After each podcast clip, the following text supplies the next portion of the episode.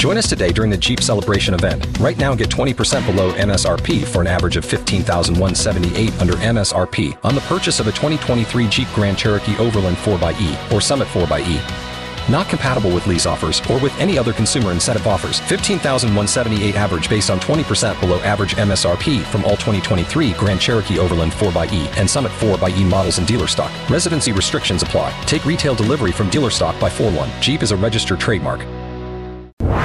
Hundreds have tried. Only a few have won. Are you smarter than Kara? It's the 5 at 735 on B98.5. Good morning, Helena in Loganville. Hi. Hi, go ahead and kick Kara out of the studio. Bye bye, Kara. Bye, Helena. Good luck. You too. We're going to ask you five pop culture trivia questions. If you answer more right than Kara, you'll win 100 bucks of her money. If she answers more right than you, she wins. All ties go to the house. You ready?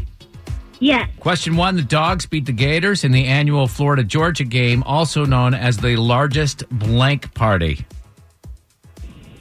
Tailgate party. Question number two Kelly Clarkson announced a Vegas residency starting in April. What show did she win the first season of? American Idol. Number three, HBO's confirmed 10 episodes of a prequel of their popular show, which featured dragons and a fight to rule over the Seven Kingdoms. King of Thrones. Game of Thrones. Number four, Macy's announced their lineup for the annual Thanksgiving Day parade. We watch on our TVs, but where does the actual parade take place? New York. And finally, City. question number five: the outfit that Olivia. You're going to need help on this one too.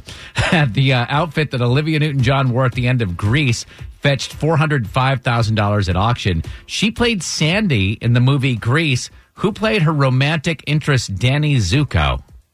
John Travolta. John Travolta. Who's helping you out here this morning, Helena?